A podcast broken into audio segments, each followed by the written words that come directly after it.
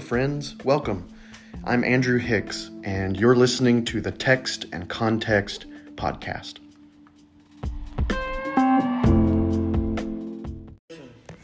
It is so good to be with you. Uh, I think I've met most of you. Just in case, hi, I'm Andrew. Uh, Andrew Hicks. I'm the pastor at the Church of Christ that meets next door. Uh, really honored that John asked me to, to fill in for him today. Um, have you ever been just so caught up in your own thing that you miss the blaringly obvious? Is this just me? I, I mean, I tell you, uh, there, there could be a place, like the entire building could be on fire, and I wouldn't notice because I was busy looking at something else or worrying about something else. Anybody else? I actually, in college one time, I slept through a fire alarm at 4 a.m. I'm a heavy sleeper, so you no, looking forward to having my first baby. Um, yeah, I slept through a fire alarm, 4 a.m. My roommate woke, I woke up to my roommate. He's like a linebacker kind of size guy. And I wake up to my roommate slugging me as hard as he can, saying, Wake up, you're scaring me.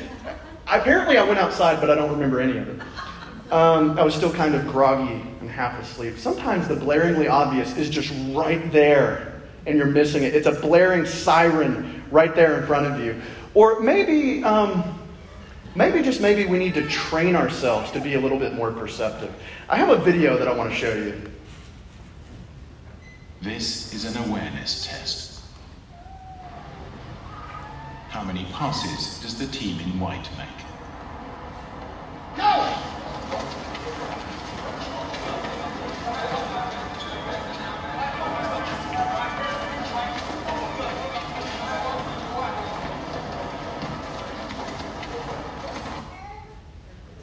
Answer is 13. Wait for but it. Did you see the moonwalking bear?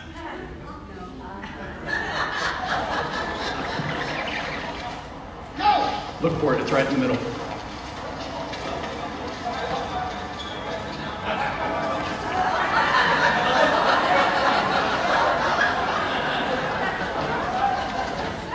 Sometimes there's something blaringly obvious right in front of you and you're not seeing it.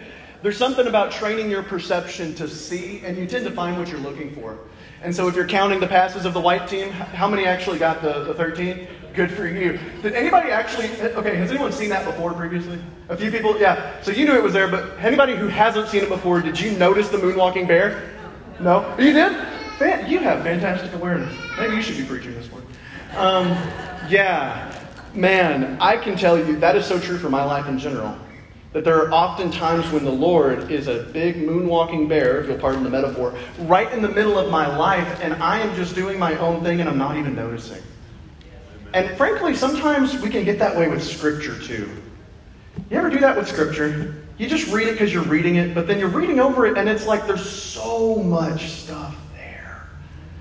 one of my favorite questions to ask in Bible study, and one that I think is the most important you can ask, is yeah, but why? So you read something, and it gives some obscure extra detail. So, of course, you're supposed to ask yourself, okay, great, but why? Yes, but why? Look with me this morning in Mark chapter 6, and we're going to look at a text, and we're just going to soak in the text. We're going to make sure that we don't miss any moonwalking bears in the text this morning, yeah? So this is Mark chapter 6, starting in verse 30. And we're gonna we're gonna slow walk through the text. Verse 30. The apostles gathered around Jesus and told him all that they had done and taught. Pause. We made it long. Earlier in Mark chapter 6, the disciples were just sent out by Jesus in pairs of two to go and teach and cast out demons, and now they're coming back to Jesus and like giving him a mission report. Okay, they just went on a mission trip as pairs of twos all around Galilee. Now they're coming back. And so they're having a come to Jesus meeting, literally, and they are now uh, they're, they're telling him everything. It's basically like a like a holy pep rally. Okay, I mean they're like, oh, it was crazy. Matthew was casting out demons, and then James got up and preached this sermon. It was crazy. Jesus, that's what's going on. Okay, you with me? Okay, the apostles gathered around Jesus and told him all that they had done and taught. Verse thirty-one. He said to them, Come away to a deserted place all by yourselves and rest a while. For many were coming and going, and they had no leisure even to eat. They're busy. Ministry is busy. And they don't even have time to. You ever been so busy you don't even have time to eat? You know that you are on the edge of a breakdown if you're going long periods of time without taking time to take care of yourself by the simple act of eating. Jesus is really, here's what Jesus is saying. Come on, you guys have had a long mission trip. Let's get away together. Let's take a little weekend getaway, a little lake trip on Galilee. Okay, and we'll just get away. We'll swim in the lake. I'll, I'll provide some food, you know, bread and fish. It's easy. And, and we'll, just, we'll just hang out. It'll be great. It'll be great. Anybody else want to take a weekend trip away with Jesus? Yes. Everybody? Of course you do. And then um, keep reading. Uh, verse 32 And they went away in the boat to a deserted place by themselves. Verse 33 Now many saw them going and recognized them, and they hurried there on foot from all the towns and arrived ahead of them. you saw what just happened, right? Okay, so Galilee's not a big lake. Okay, I've been on the Lake of Galilee. I can stand on one shore and see every other end of it. It's not very big. It's apparently small enough that some people can see them starting and run to the other side before they row there. You're with me? Okay, here's what's happening. They're, they're standing at a distance, they're like, I think that's Peter. I think that's John. And there's Jesus. Hey, I think they're going right over there. Let's go meet them. And then they run ahead of the run ahead of it. You ever had people who just invite themselves to the party? You know what I'm saying? And then get this. So notice, many saw them and recognized them and hurried there on foot from all the towns and arrived ahead of them from all the towns. Get this. Verse 34 As he went ashore, he saw a great crowd. Starts as many, then it's through all the towns, then there's a great crowd. You caught that, right? They're running, and as they go, they're stopping by and they're like, hey, where are you guys going? We're going to see Jesus. Oh, we'll come too. And it's just like gathering more and more. It's the biblical equivalent of that phenomenon in the sitcom when you're not supposed to have a party while mom and dad are gone, but you do anyway. And then you say, well, we'll only have the few, don't invite any friends. And before you know it, the cops are called and the house is packed. And you know what I'm saying? It's like that. It just multiplies. And now they get, Jesus gets off the boat. There's a great crowd, verse 34. And he had compassion for them because they were like sheep without a shepherd. And he began to teach them many things. Okay? What question should I ask? Yeah, but why? Has compassion on them. Did they just look like the kind of people that need compassion? Are they, I mean, that's interesting. He steps off the boat and immediately has compassion because they're like sheep without a shepherd. Just has compassion. And the way he has compassion is by teaching them. I don't know about you, but when I think of compassion, I think of like going to build a home with Habitat for Humanity, serving in the soup kitchen, doing church under the bridge, you know, something like that. But Jesus gets off the boat and he says, Oh, you poor people, get out your notebooks and pens, we're starting class. And he starts lecturing. what? Apparently, that's how Jesus has compassion. He just starts lecturing, which means that, you know, as a preacher, I love that. And he begins to teach them many things. Notice why he has compassion, though. Do you notice that little phrase? What a specific phrase. Because they're like sheep without a shepherd. Now, I am not at all what you would call an outdoorsman by any stretch of the imagination. My wife is the outdoorsman in this family. But I'm given to understand that sheep are really dumb. Can anybody verify that? I'm given to understand sheep are really, really dumb. That basically, if they don't have someone constantly caring for them, watching over them, they're probably just going to get themselves killed. You with me?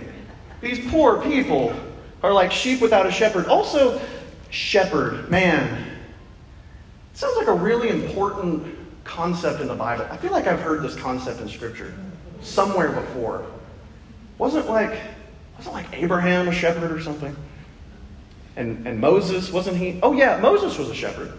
And in fact, he was, and David, of course, Moses was like the great shepherd of Israel, right? That was the main image used. And in fact, over and over again, Moses has compassion on the people of Israel because they were like sheep without a shepherd. Maybe someone greater than Moses is here. Maybe a shepherd greater than Moses is here to shepherd God's people. You, you remember Moses had to go up on Mount Sinai to get the commandments to teach the people to have compassion on them because they were like sheep without a shepherd. What's Jesus doing? He's just teaching. He doesn't have to go up on the mountain first. Maybe the mountain's coming down to them. I'm getting ahead of myself. Getting ahead of myself. The shepherd. Also, pastors. You know the word pastor is just a fancy word for shepherd, right? It's like it's an it's an image of someone who looks after the sheep. Someone who looks after the sheep. And what's really fascinating is as much as we like to think of ourselves as the fancy pastors, yes, um, ultimately, we're not it. The Lord is my shepherd. I shall not want. He makes me to lie down in. Yeah, hold on to that for a sec. Just hold on to that. Tuck that away and hold on to it. He makes me to lie down in green pastures. Let's keep reading. Verse 35 When it grew late, did you catch that? He's been lecturing all day. That's a lot of compassion. His disciples came to him and said, This is a deserted place, and the hour is now very late. Hear the agitation in their voice. Send them away so that they may go into the surrounding country and villages and buy something for themselves to eat. Let me translate that for you. Jesus, this was supposed to be our weekend getaway with you, and you're ruining it.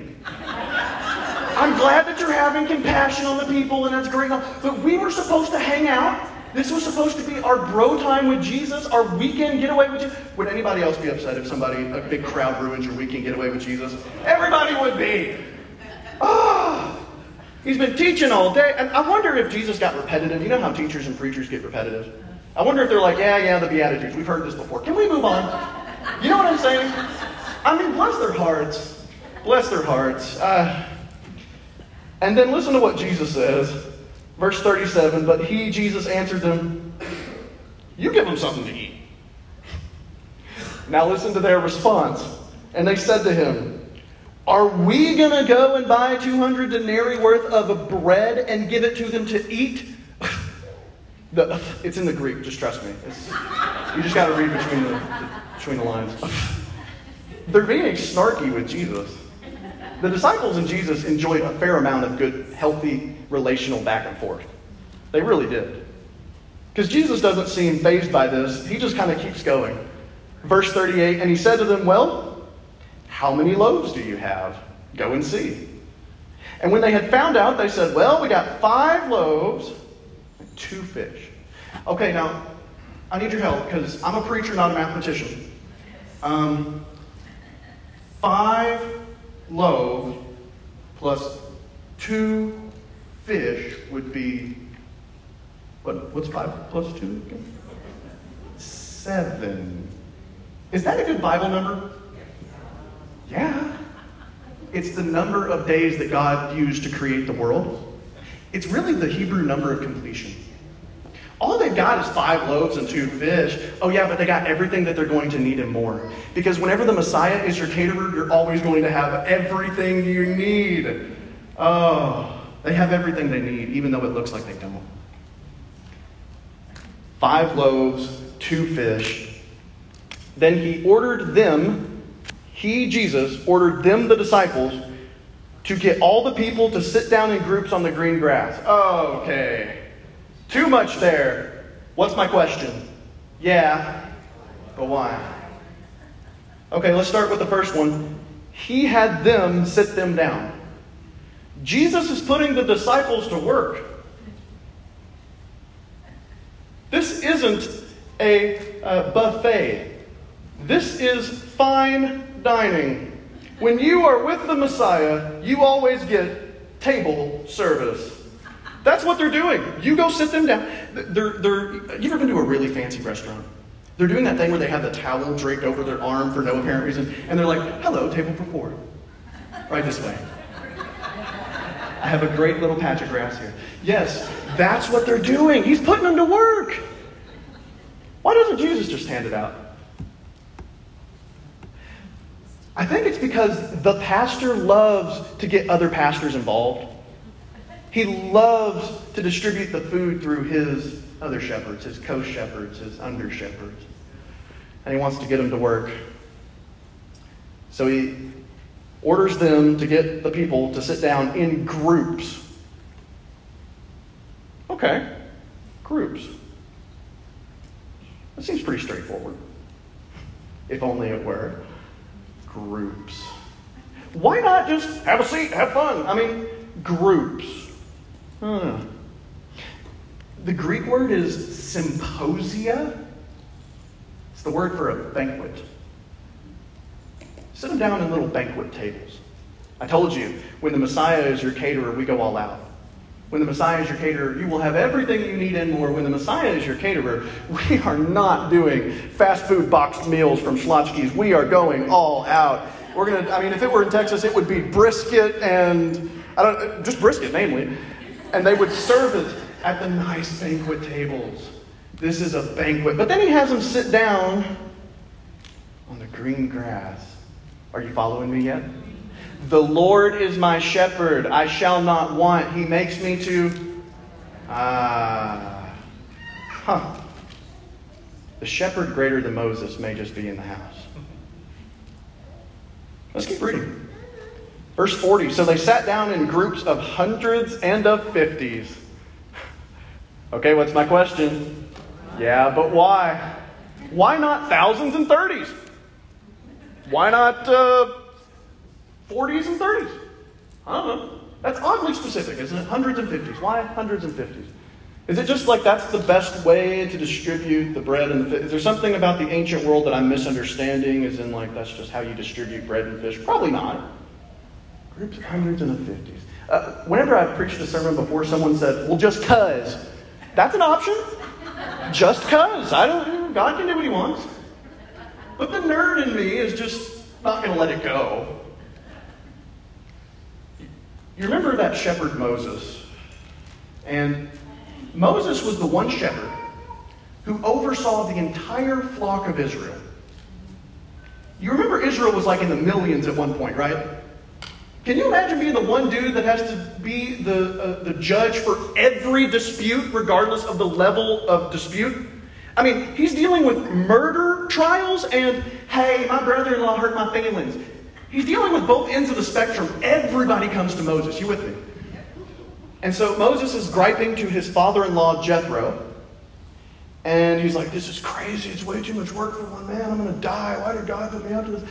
And Jethro says, Well, Moses, why don't you just appoint some helpers? And it's like they can help you kind of, you know, you do like the really big stuff, and then you kind of just oversee the other folk. You know, appoint some co pastors kind of thing. Oh, okay. He says, Great. Well, how would you propose I do that? And Jethro says, Yeah, put them, uh, set like so many men and put them in charge of groups of thousands and of hundreds and of fifties. Okay, we don't have the thousands. There's only 5,000 people there. But you got the hundreds and fifties. Just like Moses, Jesus is putting to work his other shepherds. Always find a pastor who works for the pastor, by the way. Always find a pastor who works for the capital P pastor and who's being sent out to feed the flock by him. So they sat down in groups of hundreds of fifties. Verse 41 Taking the five loaves and two fish, he looked up to heaven and blessed and broke the loaves and gave them to his disciples to set before the people. Did you catch that? Gave them to the disciples to set before the people. They're the waiters. And let's see. And he divided the two fish among them all, and everybody ate and was satisfied. Everybody ate and was satisfied. When the Messiah is your caterer, you'll have all you need and need all you have. He'll provide everything you need and more. I told you, there's seven. We got a seven in there. And where there's a seven, the Messiah will provide all you need and more. And he always does. All ate and were satisfied, and they took up 12 baskets full of broken pieces and of the fish. So before I moved here to Texas, I've only been here since January, by the way. I haven't been here. If you were like, who is this Church of Christ pastor guy? I haven't been here long. It's fine. But um, I only moved here in January. I lived in South Carolina, and I was a high school Bible teacher for about a year and a half.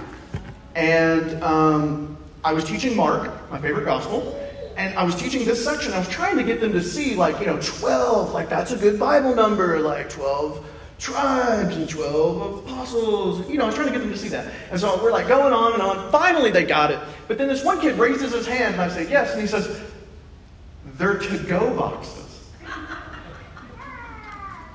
I was like, Of course they are. What else would they be? They're to go boxes. That seems so obvious now. Oh, I gave him a hug. I was so excited. 12 baskets full. They're to go. Anybody ever worked an event before? Yeah, you know that if you work an event, you are not the first to eat. You are not even the second to eat. You are the last to eat. Because you have to make sure everybody else has been served, everything else is done, everybody's doing what they're supposed to, they never do. And you're trying to make sure everything is perfect. And then after it's all over, you have a little part that was set aside for you, and then you get to eat it. They're to go boxes. Oh, I love that. Oh, they're to go boxes. Of course they are. To go boxes. Bless their hearts. My question is have they eaten yet? They didn't even have time to eat. And now they have to have to go boxes. Bless their hearts. They've had a long day. They just want to eat. I mean, Jesus is pulling one on them. I mean, seriously. Good mess, Jesus. Verse 44 Those who had eaten the loaves numbered 5,000 men.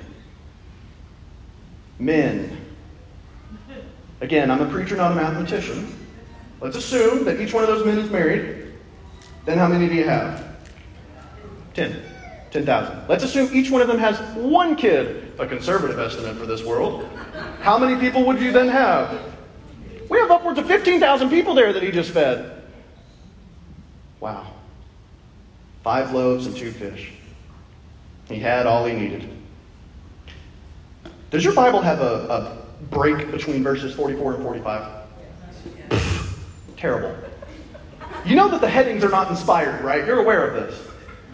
Um, they were added in there by editors. They're not, they're not inspired. Because look at verse 44. Immediately he, Jesus, made his disciples get into the boat and go on ahead to the other side to Bethsaida while he dismissed the crowd. Did you catch that? You guys have had a long day. I'm sorry. I know we were supposed to have our weekend getaway, and the crowd came, and I, I felt sorry for. I, look, take your to-go boxes, get in the boat, go on. I'll sweep up, mop up, put the chairs up, wipe off the tables, turn off the lights, and lock the door. You go ahead. You got that, right? That's what he's doing. Go on ahead. Bless your hearts. Bless your hearts. He has compassion on them too, just in a different way. And after saying farewell to them, he, Jesus, went up on the mountain to pray. Oh, did you catch that? You have to catch that because if you miss that, then eh, nothing else in this makes sense. He went up on the mountain. Of course, if, if Mark was here, the gospel author Mark were here, and I were talking to him, and I said, Well, Mark, um, which mountain? I think Mark would look at me and say, You know, the mountain. I think he'd wink at me. I think that's what he's doing. The biblical authors wink from time to time. You just gotta, I'm telling you, there's a dancing bear right in front of your, your face. The mountain. The mountain. Which mountain? You know, the mountain. Think with me for a moment. Is there any mountain in Scripture that just seems to loom large, as if it's like the quintessential place you go to meet God and receive teaching? And yeah, Sinai. The shepherd greater than Moses is here. He's already taught them before he even had to go up on the mountain. But he still ascends the mountain. The shepherd greater than Moses is in the house.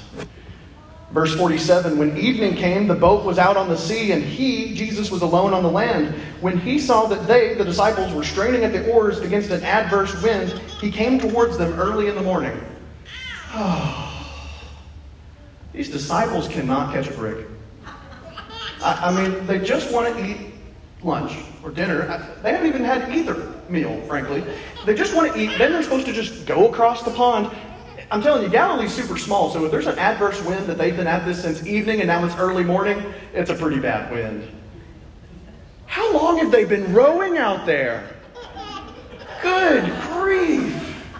These guys can't catch a break. I tell you. And he, Jesus, came towards them early in the morning, walking on the sea walking on the sea. This is complete and utter conjecture. I have no way to prove this, and I would never come down hard on this as if this was definitively, absolutely true. But just use your sanctified imagination with me for just a moment, okay? Just use your sanctified imagination. Jesus is walking on the water. Anybody go to Sunday school when they were kids? Yeah. Have you ever seen those pictures they put up of those things? Is the water at all like turbulent when Jesus is walking on it? No. But he hasn't calmed the sea yet. So, I mean, I don't imagine Jesus is like, whoa, hold on, guys, coming over there. Ooh. I mean, I don't imagine that's what's going on. I don't think he's tripping over the waves. So, so bear with me. If the waves are, you know, they're, they're crashing, they're, they're capping, right? If that's the case, and Jesus is walking on the water, and I don't imagine he's tripping, what's happening to the water around him? If Jesus, hold on, if Jesus is walking up to a wave that's crashing towards him, what would that wave do? Huh. Huh. Is there anything in the Bible about Moses splitting waves or a river or the Red Sea? I feel like that's in there. I, I tell you, I should have gone to a better seminary. Uh, yeah, I can't prove it. It makes good sense. He hasn't calmed the sea yet. And look at the little phrase at the end of verse 48. He intended to pass them by. What? I'm not, that's in your Bible. You can look. I'm not making this up. Okay, that's a major yeah, but why? Is this like Jesus is intending, hey guys, we're just gonna, you know, they're, they're fine. They're fine. He intended to pass them by? Is this like he's tripping over the waves like we were talking about? Like, oh, maybe I, I don't know if I can get over there. What in, intended to pass them? This is Jesus. Of course he wants to have compassion on the people. Tends to pass them by. Tends to pass them by. I think you're picking up on what I'm doing. Where do you think we might find that phrase in Scripture? We find that phrase in Scripture at Mount Sinai. Moses says, Yahweh, show me your glory. And Yahweh puts him up in the cleft of the rock. And then, because he's about to walk by him so Moses can see his glory, the text says, Yahweh intended to pass him by. Keep going. Elijah also got to see the glory of the Lord. Guess what the text says there? He intended to pass Elijah by so he could see his glory. Church, Jesus is in the house. Yahweh's glory is about to show up on the sea the shepherd greater than Moses is here. He doesn't have to ask to see Yahweh's glory because he is Yahweh's glory. he intended to pass them by. Verse 49. But when they saw him walking on the sea, they thought it was a ghost and cried out. Translation They were terrified like little babies. Ghosts. Oh, man. It's a ghost. That's the most reasonable explanation in this scenario. Not even like a spirit or a demon, ghost. That's the first one they go to. That's the first one. It's been a long day. Have they slept even at this point? You got to feel so. Bless their hearts. Bless their hearts. Verse 50 For they all saw him and were terrified. But immediately he spoke to them and said, Take heart, it is I, do not be afraid. Oh. Yeah, but why? Each one of those phrases, take heart, it is I, do not be afraid, significant phrases that Yahweh said to the people of Israel in the Old Testament. Let's start with the last one. Take heart. Uh, not take heart. Do not be afraid. Do not be afraid. Uh, you remember Joshua, book of Joshua? Uh, if you go into the, the Church of Christ sanctuary, the fellowship room, and, and you look on the, the wall, be like right there, uh, there's a little wooden panel that has this verse painted on it from Joshua. Be strong and courageous. Do not be afraid, for the Lord goes with you each and every day. You remember this. Did you know, by the way, did you know that the phrase do not be afraid is the most repeated phrase in Scripture? I mean, it's kind of like what Sarah was talking about today. You would assume it's like, hey, be better, do better. That's the way I've heard some preachers preach it. Like, that's the assumption that that would be what most of Scripture says. Actually, the most repeated phrase is do not be afraid. Do not be afraid. And over and over again, God says this to his people. Take heart, have courage, everything's going to be good. But that middle phrase, it is I. Barf. What a terrible translation. I, if you get me started on translation stuff, we're going to be here all day. Don't get me started. But I have to talk about this. Because literally, in Greek, it is I am.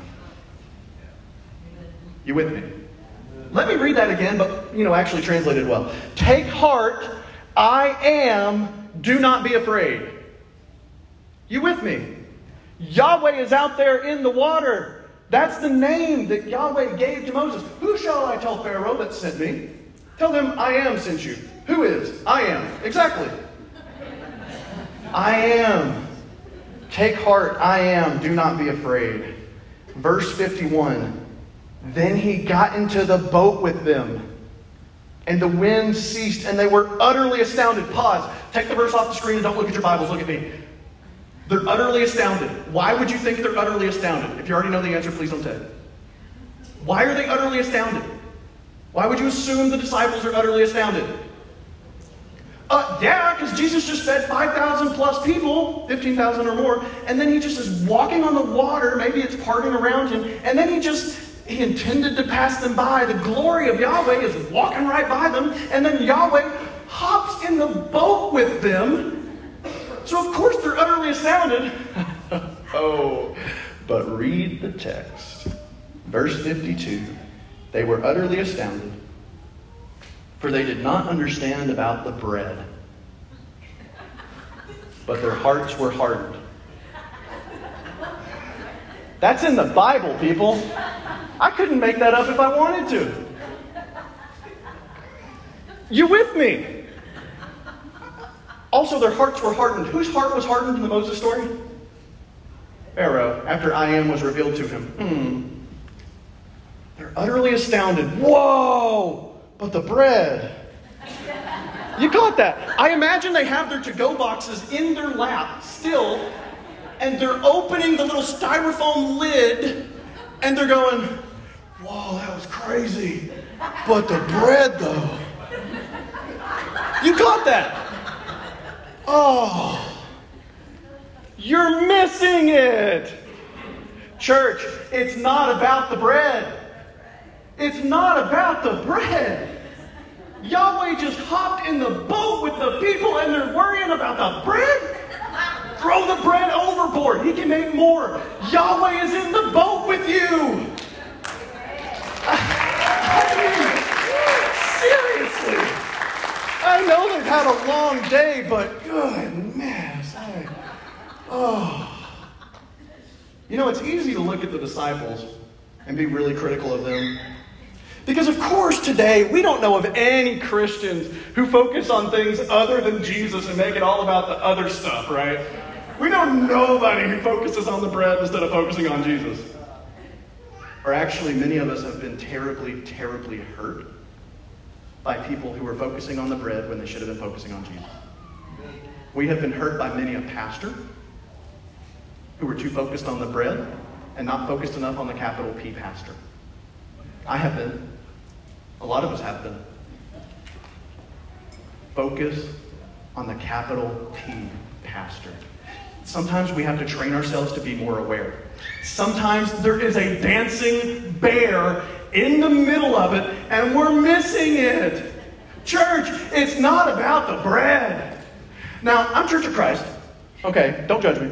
And and uh, I once sat in an elders meeting for 45 minutes, not here, for 45 minutes. And what were we talking about? Were we talking about how we can bring people into a greater sense of God's presence? Were we talking about what can we preach that will really strengthen the faith of the people? Were we talking about anything like mission or, or missions or anything like that? No. 45 minutes on what kind of chair we should buy to replace the one that this man with a bad back sat in in the back. One person says, I like this plaid color here. It looks pretty good. The next people say, no, that would be too distracting during our worship time. This goes on for 45 minutes. I won't give you the, the meeting minutes because, trust me, you don't want them. They were focused on the bread, they weren't focused on Jesus.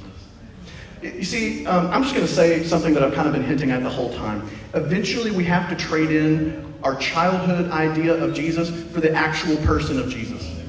Because the truth is, Jesus is not this little caricature on a flannel board. He is your Lord and Messiah. He is Yahweh in flesh, and He wants, He wants to be in your life. We should fall down at His feet, throw the bread overboard, fall down at Yahweh's feet, be terrified, and worship in amazement at Him. Forget about the bread. Forget about the bread. We focus on such trivial things. Eventually, we got to trade in for the adult Jesus. And here's one of the things I mean God does amazing and wonderful things in this world back in the day of the Bible, and He does it now. But let me clarify. Please do not look at the amazing things God does and go, wow, ain't that neat? That's so neat. Wow. All right, let's go home. If that is the best we can do, my friends, we're focusing on the bread and not the bread maker. We're focusing on the bread and not the bread of life. Focus on Him. Forget the things He does. Don't misunderstand me. Walking on water is pretty amazing. Multiplying the bread, pretty amazing. But let me tell you, that's not the point. The point is Him. The bread points to Him. The water points to Him. All the miracles He's done, they point to Him. Focus on the bread maker. Focus on the bread of life. Quit focusing on the bread. Oh, quit focusing on the bread. I don't say this as someone who has always focused on the bread of life and never been distracted. We all have a little ADHD to our faith. We all get pretty easily distracted from the things that we should focus on. From Jesus, the author and perfecter of our faith, we get really distracted by all those other things. But He is constantly calling us back, and it's never too late to focus on the bread of life and forget about the bread. You feast on the bread of life, you're never going to go hungry again. It was a long day for the disciples, but if they feasted on the bread of life, I guarantee you they wouldn't have gone hungry. Because He is the thing that it's all been pointed to. He is what matters. Focus on the bread of life, focus on the bread maker. Forget about the bread. Jesus is far greater than any of those silly things we would make up to distract ourselves with. Jesus is greater than all of the little fights that we have, all of the little skirmishes that we get involved in, all of the things that we would split the Lord's church over. Jesus is far more important than all those things. He is greater than all those things. And if I could just put it as simply as I possibly could, Jesus is greater than all the things. Jesus is, he's the best thing since sliced bread.